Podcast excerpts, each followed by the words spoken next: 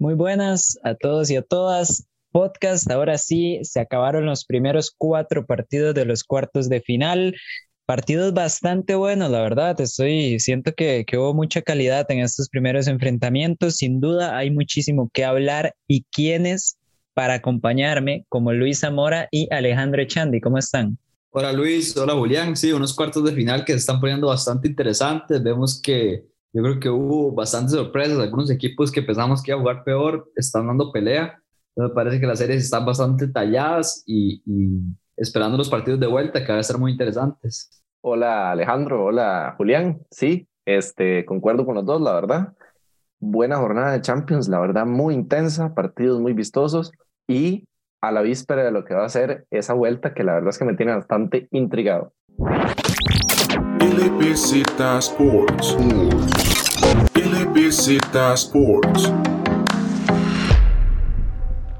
Como ya suele ser costumbre aquí en LBZ Sports, primero los partidos del martes, después los del miércoles. Quiero que empecemos con un partido que en la previa podría parecer incluso el cuarto o la serie más desigualada de las dos, y sin embargo el partido, si bien el Manchester City, como ya suele tenernos acostumbrados, llevó el control del balón, llevó el peso del ritmo y demás, se le terminó complicando bastante el partido, porque Marco Reus empató al minuto 84, De Bruyne abrió al minuto 19, y como digo, al minuto 84 llegó ese gol del Borussia Dortmund. Se tiraron un poquito para atrás, que me parece a mí un error, ya como tirarse tan atrás esos últimos 6 minutos, y bueno, al final Phil Foden, que ya venía todo el segundo tiempo avisando que tenía mucho peligro y que podía marcar ese gol, pues bueno, lo terminó haciendo al minuto 90 con un pase brutal de Kevin De Bruyne y una muy buena dejada de Gundogan para que llegara Foden. 2-1 ganó el City en el partido de ida, pero bueno, vamos a ver, la eliminatoria se ve mucho más abierta de lo que al menos yo esperaba. No sé cómo lo ven ustedes. Voy a comenzar yo y estoy de acuerdo con Julián. Creo que es una serie que los tres pensábamos que el City iba a dominar de manera más fácil. Vemos las predicciones y todos dábamos prácticamente que 2 goles por encima al City, y lo que menos poníamos todos que iba a marcar un gol y pensábamos que iba a ser Haaland. Haaland asiste en el gol, sabíamos que era el jugador peligroso del Dortmund, pero en realidad me gustó mucho el partido del Dortmund. Dahoud se echó un partidazo, un jugador que yo lo vengo siguiendo desde las menores de Alemania, desde las Eurocopas que juegan sub-21, 23, es un jugador que tiene mucha calidad, le falta físico. Llegó del Borussia Mönchengladbach a este equipo del Dortmund, no se había encontrado, parecía que iba a ser el segundo Weigl, que era un jugador que pintaba bastante bien, alemán, y en este partido se vio todo lo que puede dar Dahoud, que creó mucho juego en el equipo del Dortmund, y eso es lo que necesitaba, un jugador que se impusiera, y fue lo que pasó en este partido. Me gustó el Dortmund, el City dejó un poco que desear, creo que sí tuvo ocasiones, vemos, como dice Julián, a Foden, que tuvo 3-4 disparos que fácil 2 pudieron haber entrado, uno que tuvo casi que en el punto de penal más adelante que se la comió para mí, pero un equipo del City que sabemos lo que le iba a pasar, que era la falta de gol, pero yo no pensé que le iba a faltar tanto en un Dortmund que sabemos que en defensa no es el más sólido. Yo quiero felicitar al Dortmund porque la verdad es que me sorprendió para bien. Fue un partido muy ordenado dentro de lo que cabe, de lo que estamos acostumbrados en Borussia Dortmund, porque supo armar un bloquecito interesante. Le costó muchísimo en salida, eso sí, pero supo armar un bloque interesante para que el City no llegara con tantísima claridad como siempre, y bueno, supieron aguantar casi que la totalidad del partido solo con un gol, y lástima ese último pase de Bruyne, que la verdad es que es de mago, pero si de no ser por eso se van con 1-1, un super resultado del Etihad Stadium, y que la verdad es que me parece que tampoco se van con un mal resultado. De hecho, para mí la serie en este momento es favorable para el Dortmund, partiendo del hecho de que se enfrentaban al equipo, tal vez, como decía Julián al inicio, la serie más dispareja, con el equipo a priori más fuerte y el otro el más débil de los cuartos, en comparación con el Porto también, pero me gustó mucho el despliegue de medio campo del Dortmund, la verdad. Creo que eso fue el principal pilar para que la defensa funcionara también. Emre Can metiéndose entre centrales muchísimas veces, eso me gusta mucho, y Bellingham, y como decía Ale, Dahoud, la verdad es que lo hicieron bastante bien. Bellingham, recordar que es 2003, es un jugador nacido en el 2003, con muchísimo futuro, un jugador inglés que es muy, muy polivalente en medio campo, la verdad me gustó bastante, que también con polémica le anulan un gol que para mí está bien anulado, la verdad. Si bien es cierto, Ederson no tiene que estar nada haciendo ahí y no tiene por qué dominar la pelota tan mal ni nada, sí va con la plancha de frente Bellingham, pero adelante yo creo que nada que reprochar. O sea, Haaland tiene una y si la mete el partido termina 2-2 y así de sencillo. Pero yo creo que el Dortmund lo hizo muy bien. De hecho, todos estamos, por lo menos yo creo que sorprendidos para bien por el Dortmund. Y el City creo que esta vez no hay que reprocharle. A veces al City le reclamamos que en los partidos estos de cuartos de final domina, pero no, o sea, no encuentra su fútbol o se ve opacado por otro equipo. Creo que no, creo que el City es dominador y creo que eso se refleja en el resultado, pero también se refleja que hay un equipo que le llegó a competir. Luis, yo sí le reclamo una cosa ahí antes de que vaya Julián al City, y es que yo siento que ya le están temblando las piernas. O sea, vemos que este City yo nunca lo había visto tan flojito en defensa, o sea, Rubén Díaz perdiendo manos a manos. Es que, Ale, yo se los dije, o sea, el City podrá venir épico con la mejor temporada, pero sigue siendo el City. El City ya ha venido con temporadas históricas a Champions League, a cuartos de final, y sigue siendo el City. Exacto. Pero este partido, yo creo que los tres pensábamos que era para que metiera 3-4 al Dortmund. O sea, sabemos cómo viene el Dortmund en Alemania, sabemos lo que es este Dortmund, y no me parece que le tuvo que haber dado tantos problemas a un equipo que las apuestas lo ponen como el favorito a llevarse la Champions. Entonces, yo sí creo que le tiemblan las piernas, como dice Luis, es error de Ederson. Yo no sé si le doy falta, tal vez sí, porque interrumpe el movimiento que tiene Ederson para despejar. Pero es una jugada que fácilmente no lo pudieron haber pitado como falta y el Dortmund se va 2-2 o tal vez 1-1 de un partido donde el City haya dado más para mí. Sí, a mí me parece que es un partido del City, pues, o sea, el plan del City de toda la vida, ¿no? O sea, al final de cuentas, Cancelo se mete a hacer como contención, eso permite que Gundogan se tire más arriba con De Bruyne, mucho jugador entre líneas, mucha posesión del balón, mucha movilidad, o sea, el City llegó a hacer su partido. El punto es que, como dicen ustedes, al final ese partido del City esta vez se termina quedando corto. Yo también siento que un poquito por tema de actitud les costó más, no sé, acelerar, llegar a generar ese peligro que venían generando en todos los últimos partidos. Y bueno, para agregar un poquito a eso que ya dijeron ustedes dos, el bloque medio del Borussia me parece muy positivo. Me parece que, como ya dijeron, se cerró muy bien ese juego entre líneas que tiene el City, que es su principal punto fuerte. Y en el segundo tiempo, ya que el partido se abrió un poquito más, siento que ahí fue donde pudo aparecer un poco más Kevin De Bruyne y hacer, bueno, esas jugadas, esos pases, esas transiciones que nos tiene acostumbrados, y ahí se marcó la diferencia.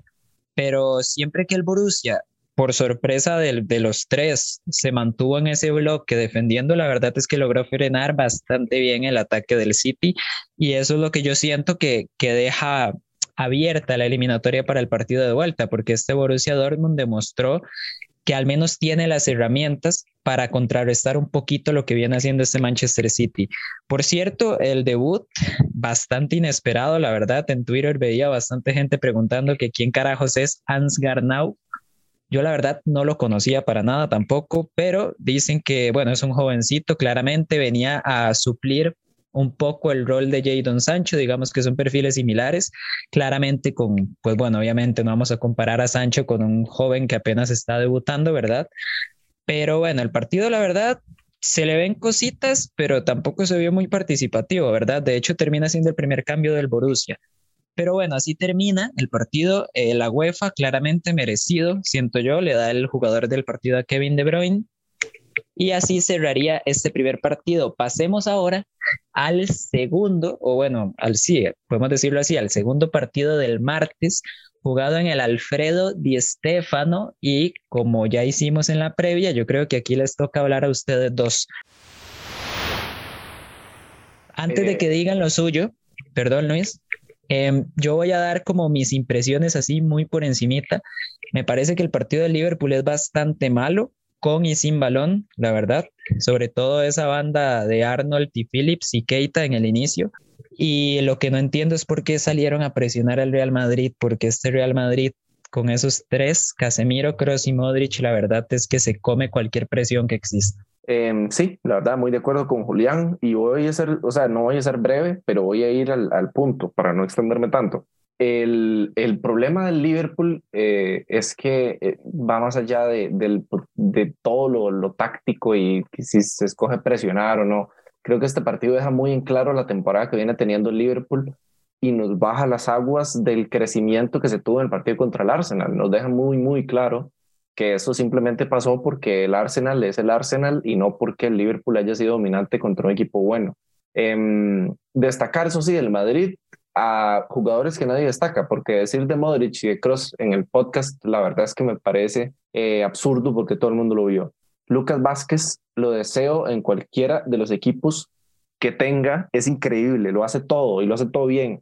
No entiendo cómo un jugador lo pueden infravalorar tanto, por lo menos los técnicos que han tenido en el Madrid, pero es que es increíble. O sea, tomemos como punto de partida, que es un extremo derecho reconvertido a lateral que termina jugando casi de central el partido y lo hace muy muy bien. Y Militao y Nacho, otro infravalorado, tienen un partidazo y la verdad es que Liverpool no ataca tanto el primer tiempo, los primeros minutos del segundo, pero cuando el Liverpool se puso a atacar supieron responder y lo hicieron muy bien.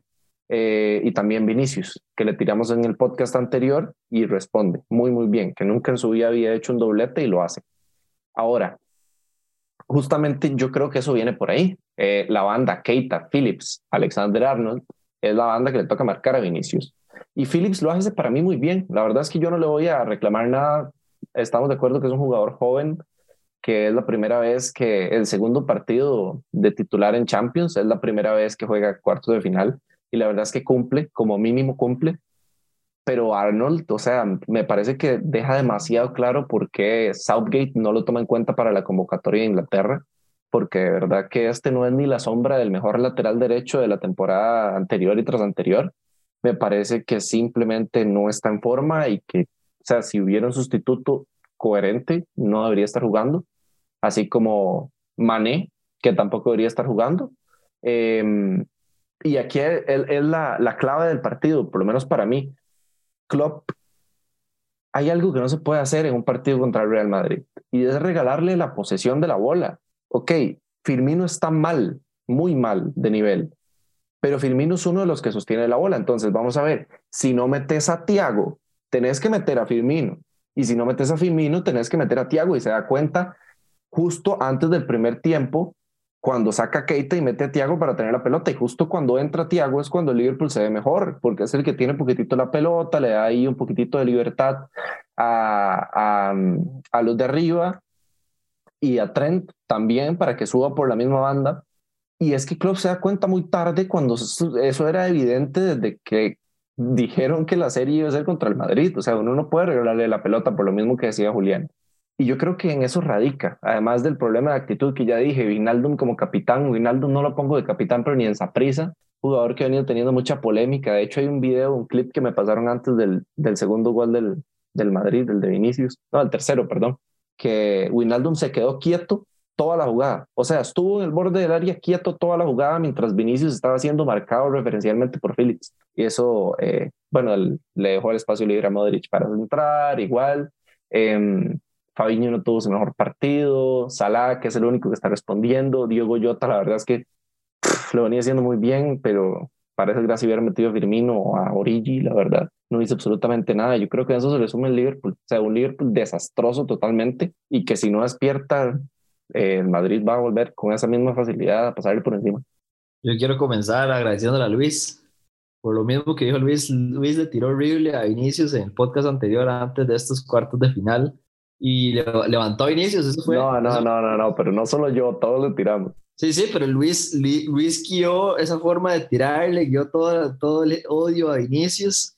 Me encantó, Luis, muchas gracias. Nunca he visto a Vinicius tan sólido definiendo. Bueno, para empezar con el jugador del partido, me pareció que se le quitó el miedo. Se vio muy confiado Vinicius en el 1 contra 1, se comió a Alexander Arnold. Un Arnold que está en un muy bajo nivel, como dijo Luis, le regaló un gol a Marco Asensio, y esas cosas no se pueden hacer en la Champions, y menos contra el Real Madrid. El Real Madrid vimos que, y yo creo que ese partido mostró que, bueno, las carencias del Liverpool, yo creo que las expuso muy claramente. Un Liverpool que sí le costó muchísimo, un Mané que como dice Luis, no tuvo un buen partido, y además de eso no le pitaron, pero nada. O sea, el árbitro, yo creo que Alejandro, no es que Mané no tenga un buen partido, es que la temporada de Mané es igual o peor a la de Firmino y a la de Trent. O sea, no ha hecho nada. O sea, para mí el jugador, yo que soy hincha del Madrid, el jugador que me da miedo cuando tenía la bola era Salah. Cuando Salah tenía la bola en el borde del área, yo decía, más péguenlo. O sea, no quiero que se acerque Salah, porque sí parecía que era, yo creo que el único jugador de Liverpool que podía hacer diferencia. Diego Jota no se encontró tampoco, ni con la bola con los pies. Le empezaron a tirar mucho centro, pelota dividida, un jugador que no tiene el físico para pelearla. Entonces me parece que el planteamiento de Liverpool no me gustó. Yo pensé que Liverpool iba a salir un bloque bastante ordenado y saliendo a contragolpe, y hay que darle mérito al Real Madrid, que vemos que Militao tuvo el mejor partido con la camiseta blanca que le he visto, un partidazo Militao, que es un jugador que hace partido entró con muchísima presión y jugó muy bien. Y como dice Julián, eso de presionar al Madrid no le salió para nada bien a Liverpool, un Madrid que salió muy bien desde la salida, hasta el propio Courtois, que no es un portero muy bueno con los pies, lo hizo de gran manera, y un jugador que yo creo que pasa muy, muy desapercibido y se comió a Fabinho, para mí es Casemiro. O sea, jugó como un tractor, cuando tenía que meter la bola, la pata, metía la pata, todos los trabonazos, parecía que le iba a reventar la tibia al otro jugador, pero todo limpio y marcando y corriendo, los tres del medio corriendo como locos. Y lo increíble es que yo creo que los tres pensábamos que en este partido tenía que aparecer el gato, Karim, y yo creo que fue el que menos apareció. O sea, un jugador que sabemos que puede crear juego, pero no fue tanto factor. O sea, yo creo que fue más Asensio y Vinicius, un Asensio que vemos que siempre es recurrente las lesiones, pero yo creo que con eso, con Asensio y Vinicius y los tres del medio campo, el Madrid le hizo mucho daño al Liverpool, y hay que ver el partido de vuelta. Como dice Luis, el Liverpool tiene que cambiar mucho la forma en que jugó, y el Madrid tiene que hacer un partido otra vez completo. Sabemos que el primer tiempo el Madrid es buenísimo, buenísimo, y cuando empieza el segundo tiempo están dormidos, que si el Liverpool está en un mejor momento le empata ese partido fácil. Entonces sí creo que el Madrid tiene que hacer un buen planteamiento. Me encantó el partido de Zidane, me parece que me veo muy bien las fichas. Y nada más. Hay otra interrupción que quiero hacer. Yo le tiré mucho a Zidane, siempre, porque yo decía que las Champions del Madrid se las daba Cristiano y el equipazo que tenía el Madrid, y en parte sí, vamos a ver, no vamos a ser hipócritas, pero el trabajo que está haciendo Zidane, ahora que el Madrid no tiene absolutamente nada, es brutal. O sea, ya ahora sí se ganó mi respeto, y la verdad es que tengo que reconocerlo. Sí, yo por ahí era que quería entrar. Ya ustedes hablaron bastante de sus respectivos equipos. Yo quería entrar por ya hablar un poquito más a fondo de esa presión. Nosotros sabemos que al Real Madrid lo que lo complica es cuando los equipos se le echan atrás y no cuando lo salen a presionar, porque eso más bien le funciona con la calidad de mediocampistas que tiene. Lo que me llama la atención es que, bueno, ya se sabía en la previa que no iba a jugar Ramos, Varane, unas horas antes se supo que tampoco podía jugar por positivo, pero me llamó mucho la atención, el Real Madrid siempre ha sido un equipo que cuando sale jugando, que como digo, es un punto muy fuerte del Madrid, sale jugando por la izquierda, con Toni Kroos, con Ramos, antes cuando estaba Marcelo y demás. Me llama muchísimo la atención que, bueno, últimamente Casemiro lo vienen tirando más arriba, que Casemiro no participe en salida de balón porque ya sabemos que ahí tiene un poquito más de carencias. Pero en vez de salir por la izquierda, salieron mucho por la derecha. Me llamó la atención con Militao, Lucas Vázquez, Modric y demás. Y ya cuando tenían al Liverpool en el lado derecho, se la daban a Kroos y Kroos lanzaba un cambio de juego, que ahí fue donde nacieron los dos primeros goles, por poner el ejemplo. Entonces me parece, eso es trabajo de pizarra para mí. O sea, vamos a ver, los jugadores del Madrid obviamente son capaces de leer esas cosas, pero me parece que de principio es un trabajo de pizarra de Zidane, y ya desde ahí empezó a ganarle la partida a Klopp, que recordemos que Zidane viene a darle cátedra a Gasperini en los octavos de final, ¿verdad? Cuando le gana al Atalanta. Entonces sí, la verdad, partido muy flojo del Liverpool, pero que eso no quite el gran partido también que hizo el Real Madrid, un 3-1, doblete de Vinicius, otro de Asensio, Salah descontó, que eso no quite el buen partido del Madrid y el buen resultado también que se lleva, pero cuidado, ¿verdad? Porque Anfield es otra historia, pero bueno, al menos eso solía ser en temporadas anteriores, en esta se ve un poquito más complicado, pero de eso vamos a estar hablando después. Jugador del partido se lo dieron a Vinicius Jr. Y pasemos ahora a los partidos del día miércoles. Julián, primero. Antes para observar que se volvió a tocar este punto, y que me parece que otro punto que superó al Madrid a Liverpool, y yo creo que fue el más grande en realidad, fue la actitud. O sea, un Madrid que en todo momento se vio mucho más intenso. Hasta los propios comentaristas decían que la banca se escuchaba mucho más castellano, que eran los propios jugadores de la banca haciéndole bulla al equipo. Y es verdad, se escuchaba muy claramente cada uno apoyando a propio Nacho, Militao, todos los jugadores apoyando, y me parece que en esa parte sí le pasó por encima al Madrid. Y va muy de la mano con el mal momento anímico que tiene el Liverpool.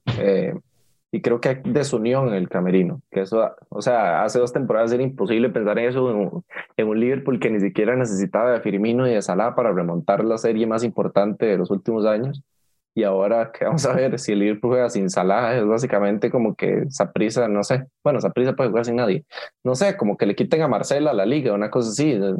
No hay nada arriba para hacer. Entonces, no sé.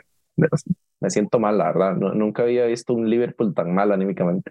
Sí, al menos en la era Klopp, claramente esta es una temporada bastante delicada, podría decirse. Como digo, pasemos a los partidos del día miércoles. El Porto perdió en casa 2-0 contra el Chelsea, gol de Mason Mount al 32, de Ben Chilwell al 85, después de un error bastante grosero del Tecatito, la verdad. Vamos a ver, me parece a mí que ya sabemos que en el fútbol esto no aplica y que mucho menos en la Champions, que los detalles valen oro y demás, pero yo voy a ser sincero, para mí el Porto merecía bastante más, la verdad. O sea, yo siento que el Porto, por lo menos el primer tiempo, fue bastante superior al Chelsea, pero ahí es a donde quiero llegar. En el partido contra el Atlético, y no es por echarle flores al Atlético ni demás, claramente, no es porque yo sea el Atlético, pero me pareció a mí que el Chelsea, no sé, le vi una cara diferente, lo sentí como estos equipos que ganan los partidos como sea, no sé si me entiendo. O sea, el primer partido claramente fueron muy superiores, sacaron el 1-0, pero en el segundo partido que el Atlético trató de darlo todo, digamos, trató de mandarse al ataque y demás, yo dije que el Chelsea no le dio ninguna puerta, no le dio nada por donde entrar al Atlético, y ahí marcaron la superioridad. Me parece que ahora, en este partido, después de caer goleados el fin de semana contra el West Brom, el Porto juega mejor, los tenía atrás por mucho tiempo, y aún así el Chelsea logra sacar un partido que por momento no mereció. Entonces me parece que estos son el tipo de actitudes o el tipo de victorias que valen bastante más de lo que se ve, y yo creo que sale muy reforzado el Chelsea. Sinceramente, yo no creo que el Porto vaya a llegar a hacer 2 goles a Inglaterra. Me parece a mí que ya la eliminatoria está cerrada. El jugador del partido, lo voy a decir desde ya, fue Jorginho. Me parece que ya cuando el Chelsea marcó el primer gol y se pudo liberar un poquito más, ya se lució mejor, ¿verdad? Haciendo pases y ya imprimiendo su propio ritmo. Pero como digo, antes de ese gol de Mason Mount, el Porto, la verdad, compitió muy bien y compitió de una forma que no me esperaba. Y es que no se echaron atrás, no jugaron al contragolpe, no, para nada. Salieron a presionar totalmente, salieron a proponer. Y al final de cuentas, los 3 centrales y Mendy terminaron siendo más importantes de lo que podía parecer. Julián, eso demuestra tal vez que Alejandro y yo teníamos razón la semana pasada cuando le decíamos que el Atlético no fue que intentó ir al ataque, sino que era muy malo atacando. Ahora que el Porto es un poquito superior, entonces ahí deja abierta la puerta a que el Chelsea se vea un poquito más endeble. Quería tocar eso, justo lo del Porto. Me gustó que saliera a proponer. Yo lo había dicho en el podcast anterior, que no era un equipo que saliera a defender siempre, que era un equipo que le gustaba la pelota. Y estoy totalmente seguro que con Taremi y con Sergio Oliveira hubiera sido un partido muy diferente y un poquito más vistoso. Tal vez un poquito más preciso en ataque también para el Porto. Pero me voy satisfecho de lo que vi. Vi muy poco porque obviamente había otro mejor partido para ver. Pero me voy satisfecho de lo que vi. Y del Chelsea, vamos a ver, sólido en defensa, como viene siendo la Champions. Regresa a la línea de centrales Christensen y lo hace muy bien. Y punto a tocar, creo que ya lo tocaba mucho y lo toqué en el post de Instagram también. Mason Mount me parece increíble, nada más. O sea, es increíble, tiene una sobriedad para hacer las cosas. Que Jorginho es el jugador del partido, sí estamos de acuerdo, Julián, pero vamos a ver, la única pelota que recibe solo un jugador del Chelsea, por lo menos en un buen rato del partido, la recibe Mount por el costado derecho. Y sin ni siquiera pensarlo, se da la vuelta y tira cruzado sin importar si la bola va a entrar o no. Eso se llama tener actitud, y eso le falta a muchos jugadores de muchísimos equipos, jugadores top, jugadores que a veces tratan de hacer lo más posible para asegurar el tiro. Mount, o sea, para mí es un gol que no es tan bueno, porque el portero, en mi criterio, pudo haber hecho algo más. Pero eso no es a lo que voy. A lo que voy es la actitud del jugador, la forma en la que está jugando. Se está comiendo el medio campo y la ofensiva del Chelsea, y está siendo el mejor jugador de un equipo que a priori el nombre que menos se le venía a uno a la cabeza que fuera la figura del equipo antes de empezar la temporada era Mason Mount. Entonces ahí la veo. Yo por mi parte quiero decir que complicado se ve este Chelsea en una eliminatoria. O sea, es que es un equipo que en estas dos eliminatorias, Atlético y ahorita el Porto, parece que es un equipo que sabe sufrir, y después de sufrir en sus figuras se encuentran los goles de manera prácticamente que sencilla. Sabemos este partido que, como dicen ustedes, el Porto dominó en los primeros minutos. Mendy fue la figura y fue un figurón porque tapó muchas jugadas, mantuvo al Chelsea en cero y apenas pudo pegar, pegó con Mason Mount y después volvió a pegar con un error, pero tuvo ocasiones. El Chelsea tuvo sus ocasiones por las individualidades. Me parece que Tuchel tiene un arma demasiado potente en la banca, en Christian Pulisic. Qué jugador para tener en la banca, que él dice que le gusta mucho cuando sale de la banca y todo, que juega muy bien. Pulisic entra y pega una en el palo, como quiere hacer un golazo. Jugador que debe estar quemándose las manos por entrar, porque se ve que es un jugador que tiene mucho talento y cada vez que entra hace diferencia. Pero es eso, o sea, el Chelsea vemos que puede recaer en sus figuras. O sea, hay jugadores, el propio Timo Werner se come un par. Un jugador que no está, como dijo Luis, no está en su mejor nivel anotando, pero está cuando generando. Timo Werner ande fino, sí, jodió la Premier, ¿verdad? Este equipo del Chelsea sabe sufrir y cuando pega, pega bien. Entonces me parece que va a estar difícil el que le toque la eliminatoria. Yo también lo veo pasando ya. Este Porto ha hecho una gran Champions. Sí creo que le pesaron las bajas y le faltó ese gol. Si el Porto metía ese gol era otro partido. Sí, por supuesto, la de Oliveira y Marega. De hecho, estaba leyendo una estadística y, si no me equivoco, ha marcado el 40% de los goles del Porto esta temporada. O sea, es una barbaridad, y imaginémonos no tener el 40% de los goles en un partido de Champions League, ¿verdad? Ya marca suficiente. De hecho, Marega, que tuvo un buen partido, incomodó bastante. Pero yo voy a ser sincero, yo siento que con un jugador tal vez de más jerarquía, un poquito más de calidad individual, por ahí pudo haber llegado un gol del Porto y cambiar un poquito la historia. El Chelsea, pues sí, ya la alineación que nos tiene acostumbrado Tuchel, que ha cambiado totalmente la cara del equipo. Antes decíamos que la defensa era flojísima, ahora más bien vemos cómo responde. Antes decíamos que las nuevas fichas no cuadraban juntas y poco a poco ya se van acomodando. Havertz se va viendo mejor, Werner ya iba poco a poco. Chilwell, que me sorprendió que fuera titular sobre Marcos Alonso, pues bueno, termina marcando un gol y demás. Entonces yo creo que este Chelsea, cuidado, la verdad, porque recordemos que le va a tocar el ganador del Madrid y el Liverpool. Por ahí dos equipos que tampoco están pasando su mejor momento. Entonces al rato yo creo que esta Champions puede tener, bueno, no puede, me parece a mí que va a tener un finalista inesperado, pero bueno, cuidado por ahí, porque ya de una semifinal a una final es apenas un partido de la historia cambiaría. Pero no nos vayamos todavía tan adelante, ¿verdad? Queda todavía un partido por jugar. Si bien ya el Porto se ve bastante complicado y demás, pues bueno, todavía quedan 90 minutos y en la Champions puede pasar cualquier cosa. Y hablando de que puede pasar cualquier cosa, yo, pues bueno, me parece uno de los mejores partidos que he visto, al menos este año, sin ninguna duda, porque me parece un partidazo. Ganó el Paris Saint-Germain 3-2 en el Allianz Arena. Doblete de Mbappé, otro gol de Marquinhos con una asistencia de Neymar brutal.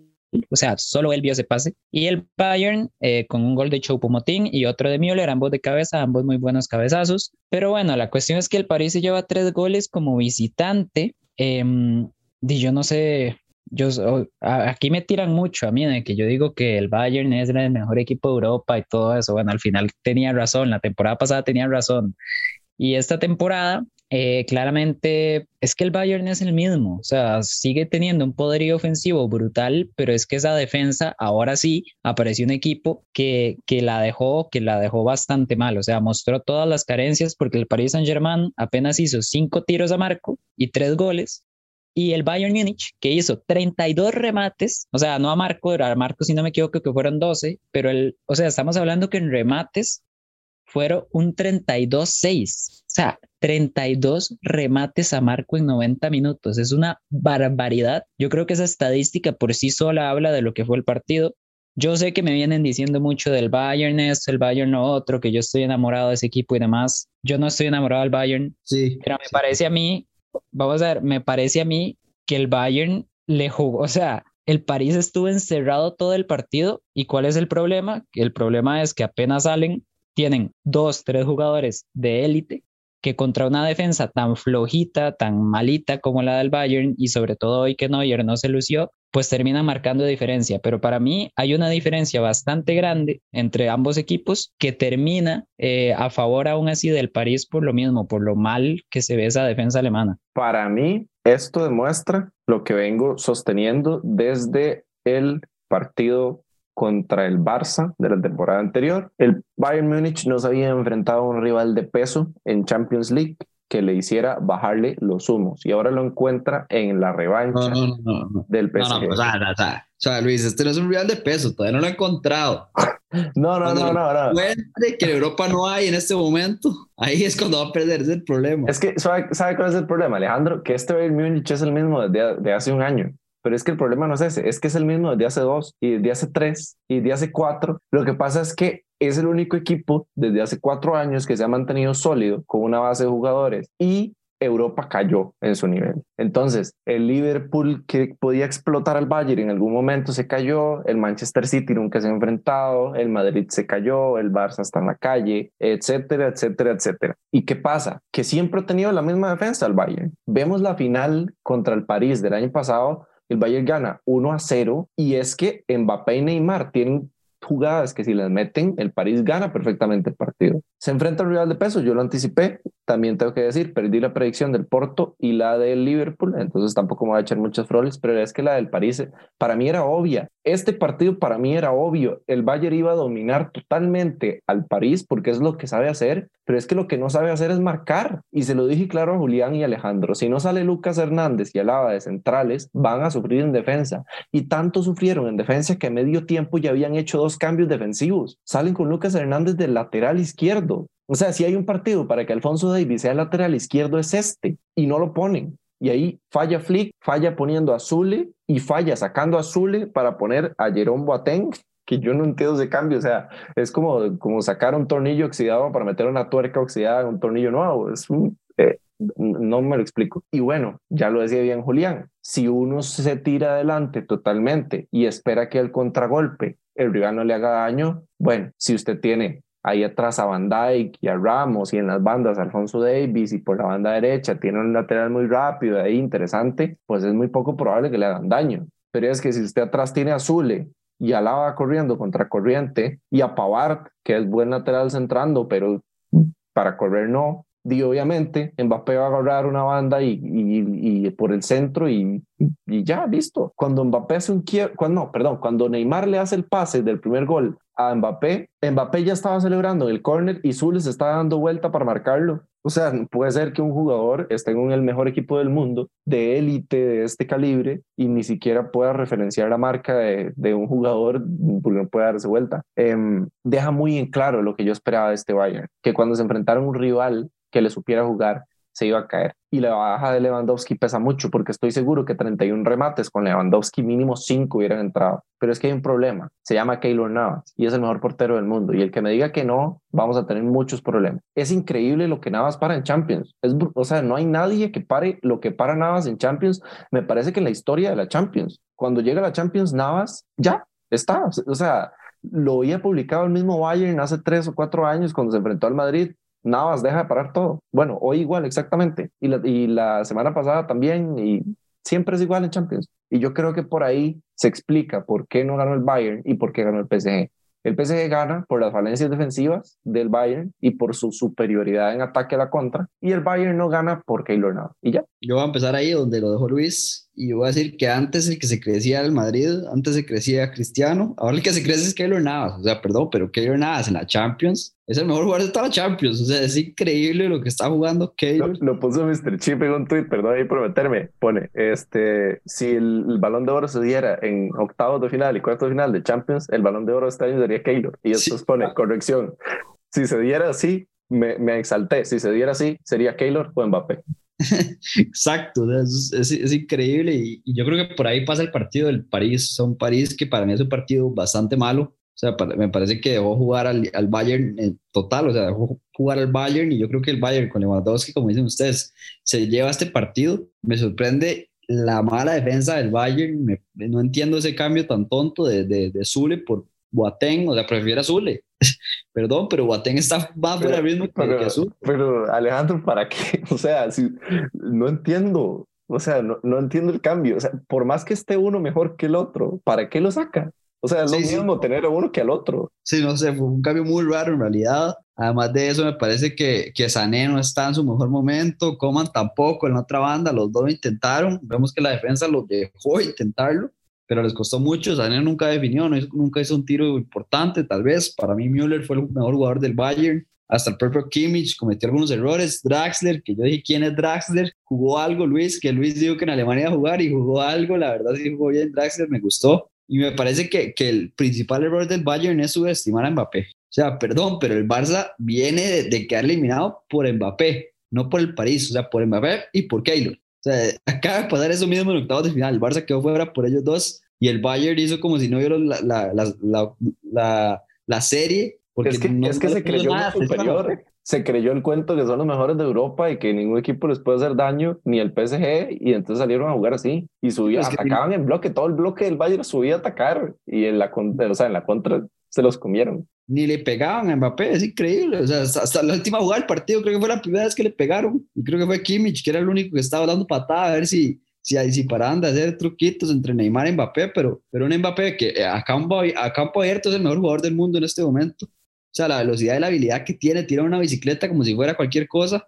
Entonces me parece que el Bayern, no entiendo muy bien el planteamiento, no sé qué esperaba hacer con Mbappé, si esperaba que fuera un jugador más, que fuera lo mismo que Choupo-Moting del otro lado. O sea, no entiendo cuál era la lógica, pero un Bayern que se le complica muchísimo la serie, porque esto es un muy buen resultado para el París. Un París que yo creo que, como dije, con sus individualidades saca un partido. Y yo creo que eso es lo que tienen que hacer los equipos que invierten tanto dinero, buscar esos jugadores que se crezcan en momentos importantes. Yo creo que el París tiene dos, que son Keylor Navas y Kylian Mbappé. Y bueno, yo sí, también quiero destacar, bueno, ya que, o sea, como decimos, ya que el Bayern hizo 31 remates a Marco, ya hablamos muy bien de Keylor, también quiero destacar el partido de Kimpembe, el partido de Marquinhos, mientras estuvo Danilo, después de que se lesionara Marquinhos. Me parece que ya el París poquito a poquito ya va aprendiendo a sobrevivir en estos partidos. Obviamente tener a jugadores como Keylor, como Marquinhos, ayuda muchísimo, pero bueno, al final de cuentas el París necesitaba esto. O sea, yo estoy seguro que hace unos 3 años el París este partido de todas formas no lo hubiera ganado, hubiera encontrado la forma de perderlo como fuera. Entonces ya esto muestra que al menos es un equipo que aprendió a sufrir, y eso es importante, hay que saber sufrir en Champions. Y bueno, el jugador del partido fue Kylian Mbappé. Yo sinceramente, para mí, o sea, fue el jugador del partido, pero para mí hubiera sido Keylor, la verdad.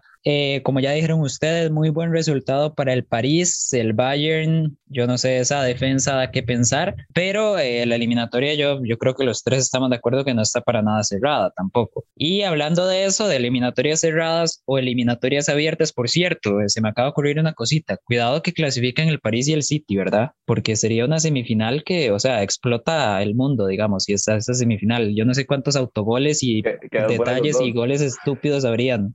Sí, clasifican el París y el City, la final es la otra semifinal, porque los dos otros quedan fuera. O sea, sí, o sea, verdad, París-City en una semifinal, o sea, yo no sé, empieza ganando el City 3-0, gana el París 4-3 y en la vuelta lo mismo, digamos, es lo que se me ocurre. Pero bueno, partidos de 0-0 y penalitos hasta el séptimo penal lo define Ederson. Sí, lo define Ederson porque... sí, alguna cuestión de estas. Brevemente, si quieren empiezo yo. Vamos a ver qué esperamos de los partidos de vuelta. Obviamente jugadores que vuelven, obviamente equipos que ajusten en sus planteamientos y demás. Yo voy a ser directo. Para mí va a clasificar el Manchester City. El Borussia, como digo, está jugando una eliminatoria mucho mejor de lo que pensé, pero igual siento que la diferencia entre los dos equipos es la suficiente como para que el City saque la ventaja y que por fin pueda volver a una semifinal de Champions. Lo siento, Luis, para mí el Madrid no va a perder esa ventaja, es el Real Madrid y es la Champions. El Chelsea para mí ya sacó un resultado mucho mejor de lo que merecía y ya con eso le basta. Y aquí síganme diciendo lamehuevos o lo que quieran decirme, para mí el Bayern igual va a clasificar a semifinales. Cegado de amor está Julián. No, es que, o sea, de verdad yo el partido que vi hoy lo voy a ver en la vuelta y como digo, todo depende, Julián, de la defensa del Bayern. Una pregunta. Vuelve Lewandowski, ¿verdad? No, sí, parece, no se sabe, puede ser no. Pero Julián, una pregunta. ¿Qué puede mejorar el Bayern? La defensa. ¿Cómo? ¿Metiendo Boateng? No, o sea, yo pondría a Lucas Hernández con Alaba y Davis y Pavard. Esa sería mi línea de 4 y... Dos zurdos, ¿verdad? Y no me importa, la verdad es que seamos sinceros, tener a Zule y Boateng, sí, 3 zurdos, pero es que tener a Zule y Boateng está, o sea, es tirarse un tiro en el pie contra Mbappé y Neymar. Pero, o sea, digamos, obviamente no voy a negar, o sea, el París en este momento tiene un resultado muy bueno, pero, o sea, los 90 minutos que yo vi hoy, yo vi un equipo muy superior y el problema era la defensa. Yo confío. O sea, yo considero que el Bayern va a tener la capacidad de al menos evitar un poquito esos problemones que tuvo hoy en defensa, porque ya lo demás, yo creo que va a caer por su propio peso. O sea, el partido de vuelta yo espero que haya al menos 3 goles como mínimo. Y en ese intercambio de golpes, sí espero que salga ganador el Bayern, de ahí mi predicción. Voy yo, porque yo siempre cierro, entonces qué feo que yo siempre cierre. La del City, el Dortmund, para mí pasa el Dortmund, así de claro. Siento que es el legítimo partido que el City va a perder por Champions porque se le va a complicar por falta de jerarquía, y el Dortmund no es que tenga la jerarquía que le hace falta al Manchester City, pero es que nunca se ha necesitado que un equipo tenga jerarquía para sacar al City, como el Mónaco y como el Olympique Lyon. Para mí pasa el Dortmund. En el de Liverpool y el Real tengo un 50 y 50, 50 corazón y 50 cerebro, y el cerebro me dice que pasa el Madrid y el corazón me dice que pasa el Liverpool. De ahí no, o sea, no encuentro forma de que el Liverpool pase, y creo que es lo mejor que le puede pasar a este Liverpool, quedarse fuera de Champions para concentrarse en el torneo local y en conseguir la clasificación a Champions de la temporada que viene, porque ya es lo único que falta, que no podamos hacer fichajes y que se vayan las figuras porque no van a jugar Champions. Las otras 2 series, el Chelsea yo creo que ya está clasificado, pero no veo en Stamford Bridge, bueno, es en Sánchez-Pizjuán, no veo un partido fácil. O sea, veo un Porto ya con Taremi y con Sergio Oliveira proponiendo muchísimo y metiendo atrás al Chelsea, que puede ser una sorpresilla ahí que se lleve al final, muy poco probable, y por eso veo al Chelsea. Y el otro partido, que es el del Bayern y el París, no encuentro un universo en el que el París deje de aprovechar 3 goles de visita. Digamos, en el mejor partido del Bayern Múnich que me puedo imaginar, le mete 3 goles a Keylor, y el París no creo que le hagan menos de 2 goles al Bayern si el Bayern se da tanto al ataque. Entonces, para mí pasa el París. Entonces, recapitulando, Dortmund, Real Madrid, Chelsea y Paris Saint-Germain. Por mi parte, yo se lo veo al City contra el Dortmund. Creo que los de Guardiola ya tienen que dar la casta y llevar esa serie adelante. Creo que el Dortmund sí va a meter un gol, pero el City va a responder. Creo que ese partido se va a ver empate. El City sí va a sufrir y va a quedar contra su marco en los últimos minutos. Después el Madrid-Liverpool, creo que el Madrid hizo un gran partido y merece estar en la siguiente ronda. Va a ser un buen partido en Anfield y creo que no va a tener mayor problema, pero sí tiene que tenerle cuidado ese Liverpool. El Porto-Chelsea, igual, Chelsea clasificado, creo que está muy, muy dispareja ya con ese 2-0 de visita. La serie, sí creo que el Porto va a salir sin nada que perder, pero no veo qué tanto daño le puede hacer al Chelsea porque el Porto no es tan efectivo y el Chelsea tiene mucho gol. Entonces creo que el Chelsea se lo va a llevar. Y en la última, sí la veo bastante pareja en realidad. Es un resultado muy favorable para el París por los 3 goles de visita. Pero sí, o sea, sí estoy de acuerdo en una parte con aquí el Bayern Lover, ¿verdad? Porque, o sea, me parece que el Bayern sí tiene la jerarquía, tiene todo, tiene los nombres. Me parece que si juega Lewandowski de fijo clasifica al Bayern. Si no juega, creo que se lo va a llevar el París y se lo va a llevar otra vez con sus 2 figuras, Keylor y Mbappé. Qué lindo ver a Keylor taparle todo al Bayern y sacarlo de la Champions. No lo pudo haber dicho mejor. Qué lindo ver a Keylor dejar fuera al Bayern de la Champions. No, qué lindo ver a Keylor a este nivel en Champions, independientemente del rival. Qué lindo sería verlo ganarla también, de hecho, las cosas como son. Pero bueno, ya con esto... No sería lindo ver al París ganar. Sí, ver al... Bueno, eso es cuestión de gusto, ¿no? Pero sí, a mí tampoco vería mucha gracia ver al Paris Saint-Germain campeón. Pero bueno, ya con esto cerramos nuestro análisis. Antes de que pase la categoría favorita de Luis, yo quería hacerles una pregunta así bastante improvisada. Es que me gusta hacer al final. Una respuestita rápida, nada más. Es que yo me lo he estado preguntando toda la tarde. ¿Cuál asistencia les gusta más? ¿La de Kroos, la de De Bruyne o la de Neymar? ¿Cuál asistencia consideran que es mejor? Porque yo me lo estaba preguntando. Fácil. La de Kroos. La del primer gol, No el regalito de Alexander Arnold. Obvio, la del primer gol. Es que ¿quién ve ese pase? ¿Quién en el fútbol moderno da ese pase? Me imagino una persona. Además, Kroos le hace con la mano, ¿verdad? Kroos le dice a Vinicius, con la mano, vaya, literal, vaya y se la pongo. Al puro pie. Pero es increíble, o sea, me parece increíble. La de Bruyne fue muy buena, pero es más de cerca, es una posición de ataque, hay dos jugadores posibles para recepcionar y se la baja, o sea, ni siquiera es asistencia, se la baja Gundogan. Y la de Ney fue una muy buena asistencia, pero con esos troncos que tiene el Bayern, pues no es que cualquiera hace una asistencia así, por supuesto que hay que verla, pero tampoco es como que le va a costar mucho a Marquinhos irse de Zule, entonces por eso la de Kroos.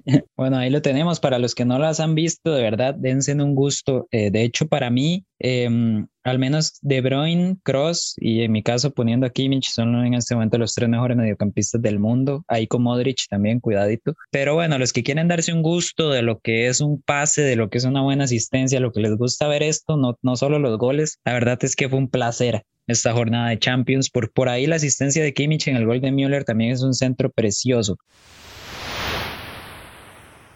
Pero bueno, pasemos ahora sí la categoría favorita de Luis Zamora, el Fantasy de la Champions League. Una jornada más, ya queda poquito. Recuerden que para la siguiente jornada vuelven a tener solo 3 fichajes y luego para las semifinales ya ahí vuelven a tener 5, ¿verdad? Para sacar a los jugadores que queden eliminados y demás. Pero bueno, Luis, ¿cómo va ese Fantasy? Yo he de decir que es la primera vez que le voy a dar reconocimiento a Julián porque es simplemente imposible que alguien lo baje, es increíblemente constante, todas las jornadas hace más de 65 puntos, yo no entiendo cómo hace, o sea, de verdad si yo tuviera ese don iría igual, y la verdad es que yo no he ido tan mal, fue una jornada que me fue muy mal, pero bueno, X. El que sí yo no veo y me pregunto dónde está, porque ni siquiera está en el top 10, es Alejandro. Julián, ¿qué pasa con Alejandro? Yo creo que ni siquiera en el top 15, la verdad.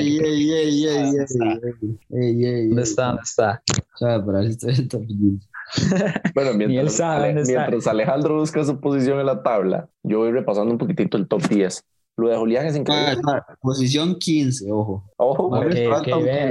El otro año podemos premiar al top 15 y tal vez Alejandro. Más respeto, ojo, ¿verdad? Ya cuando tengamos una liga de 714 personas, Alejandro del top 15 va a sentirse afortunado. Mientras tanto, repasemos un poquitito lo que hace el top 10. De nuevo, el Dream Team de Julián y Gallos Team sacando la cara por ver quién se lleva el liderato en este caso, que son los dos equipos más en forma del Fantasy. Muy constantes los dos. Creo que ese es el problema que tenemos los que venimos atrás majándole los talones, que es que no se equivocan. Si se equivocaran una jornadita por ahí, sería más fácil quitarles esa ventaja, pero el problema es que son muy constantes, entonces hay que esperar uno tener una jornada gloriosa para pasarles por encima. Gimnástica, Pablo Steam y yo, la banda de Luisito, estamos bastante cerca, nos separan 5 puntos al top 3 del top 5, y creo que bueno, entre nosotros por constancia debería estar el top 5 conformado. Y al lado de abajito, un par de menciones. Calle Central, que estaba top 10, subió a top 8. HyperF, que siempre ha estado ahí, top 5, top 10. Esta jornada es interesante porque mete a Marquinhos, a Neymar, mete a Mbappé, no mete jugadores del Liverpool, y mete a Modric, y mete a Navas, y mete a Casemiro. O sea, se jugó una jornada con jugadores del City, del Madrid y del París y le salió. Y yo no sé cómo, pero obviamente fue el jugador que más puntos hizo en una jornada y por eso se mete ahí. Y para repasar más allá, pues nada, recordarle lo que dijo Julián. Quedan 4 jornadas apenas de Fantasy, la vuelta de los cuartos, 2 semifinales y la final. Entonces, para que lo tengan bastante presente. La jornada que viene tenemos 3 cambios. Por ahí muchos se quejaron de que no tenían cambios porque se les habían eliminado más jugadores. Yo, por ejemplo. Ahora, bueno, tenemos esa permuta que nos hacía falta. Ojalá vuelva Lewandowski para no tener que hacer ese cambio. Pero muchachos, yo creo que hasta aquí el Fantasy. Felicitar de nuevo a Julián por seguir líder, que ya estoy en un momento no de resignación ni de enojo con Julián, sino de resiliencia, ahí un cambio de paz en mi cuerpo, en mi ser, donde ya estoy iluminándome para encontrar la felicidad en Julián siendo líder de liga, porque creo que esa constancia no lo va a dejar bajar de ahí. Por ahí yo también demostrando que hago valer la palabra, ¿no? Para los que nos escucharon, bueno, los que no nos escucharon en el podcast anterior, yo les dije a Luis y Alejandro que iba a poner a Jorginho en mi equipo del Fantasy, ahí hablando de que Kanté estaba lesionado, ¿no? Al final Kanté jugó unos minutos, de hecho, pero yo les dije, voy a poner a Jorginho tranquilamente, jugador del partido, asistencia, 7 puntos... así es como se hacen las cosas. Pero bueno, sí, como dijo Luis, 4 jornadas. Recuerden, manejen bien los equipos. Tengan en cuenta que para las semifinales, los jugadores que queden eliminados, pues bueno, van a tener que sacarlos, y si no les alcanzan los cambios, hasta luego. Por ahí, a los que les queden comodines, yo no sé quiénes tendrán comodines, a mí me queda uno. Y la verdad es que... No puede ser que Julián le quede un comodín, ¿cómo va a ser posible? Sí, me queda el comodín ilimitado. Dinero ilimitado. La jupa. Pero bueno, sí, aquí opinión profesional, si tienen algún comodín, utilícenlo en esta vuelta de los cuartos o en la ida de las semifinales. Pero bueno, yo creo que con esto, ¿verdad? No tenemos nada más que decir, Alejandro y Luis. Nada, ok. Listo, entonces top 10. Listo, ahí está. Alejandro queda top 10 y queda top 10, le invito una enchilada. Yo voy top 3, Julián. Yo ese top 3 no me salgo, me lo merezco. Sí, Luis la verdad tenía una muy buena temporada de principio a fin, las cosas como son. Pero bueno, aquí terminamos con este podcast de la semana preciosa. Esta UEFA Champions League, cositas inesperadas, rendimientos y demás, pero siempre bienvenidos. Y bueno, muchísimas gracias a Luis Zamora, a Alejandro Echandi, a ustedes que nos escuchan por donde sea que nos escuchen. Recuerden seguirnos en nuestras redes sociales, Twitter, Instagram, Facebook, LBZ Sports. Y nos vemos la próxima semana con los partidos de vuelta. Hasta luego. Adiós. Yo creí que cuando estaba diciendo preciosa me estaba diciendo a mí. LBZ Sports.